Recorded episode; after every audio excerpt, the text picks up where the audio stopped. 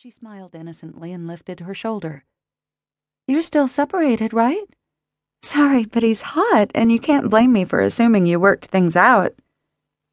He's also an asshole with a temper, not to mention he has a disturbing obsession with professional wrestling.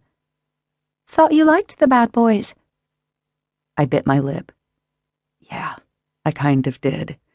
Not that I sought them out intentionally, but maybe I was subconsciously searching for a tough guy, one who would help me forget how out of control I felt at times. Learn from my mistakes, April. You're a sweet girl, and guys like that will only drag you down. They'll make you forget you ever aspired to do anything meaningful with your life. Then one day you'll be crying over the kitchen sink, scraping at a piece of dried macaroni that's stuck to a plate because the dishes haven't been washed in two days. Holy smokes, Alexia. You really need a happy pill in the worst way. Her fingers dragged through the chunky strands of her blonde hair. She styled it short with fashionably long bangs angled over one side of her face. The duality with April was interesting because her appearance was trendy and rockerish, but her personality was anything but. She kept her hair a platinum blonde that looked so natural, I wasn't sure it came from a bottle. I'd seen girls born with that hair color before. It was a stunning look.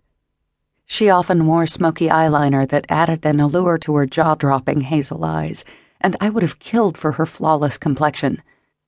April was as pretty as a pixie, but lacked a social life from what I had gathered.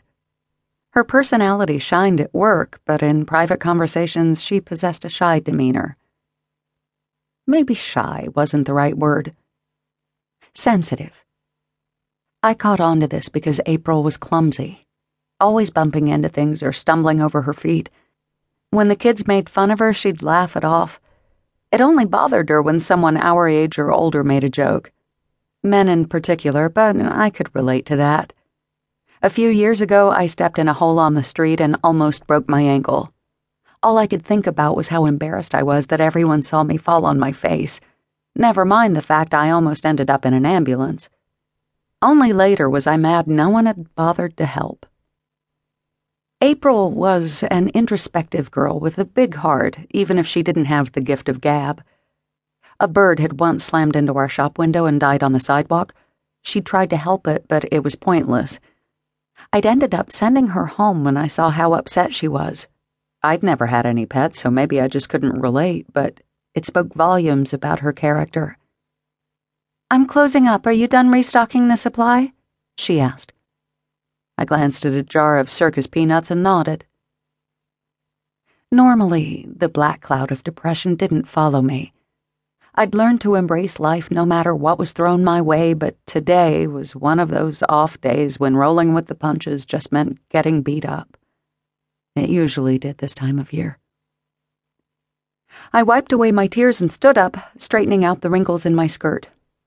I'd been mistaken for a waitress on more than one occasion while wearing our uniform, and that was a compliment. Nobody was impressed when I told them I sold candy for a living, especially not anyone with two kids and a mortgage. My white skirt stopped two inches above my knees, paired with a tight fitting orange shirt. To top off the ensemble, we wore white aprons and looked like we'd been slaving away in some magical candy kitchen, creating fantastical sugary treats. We opened a bag and poured candy in a jar. End of story. Our boss emphasized presentation perfectly aligned canisters, attractive displays, and a well groomed staff. He even gave us plastic hair clips to use if we wore our hair up. Cherries, orange slices, or little multicolored candies were our options. Needless to say, I always wore my hair down.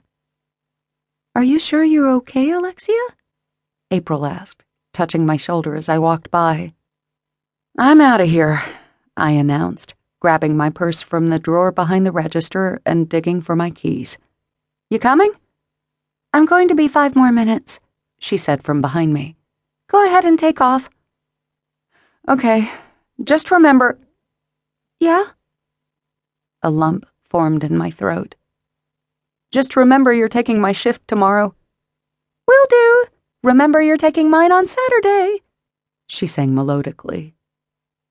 Damn, Saturday sucked. The store was like a zoo because we were located near a pizza shop.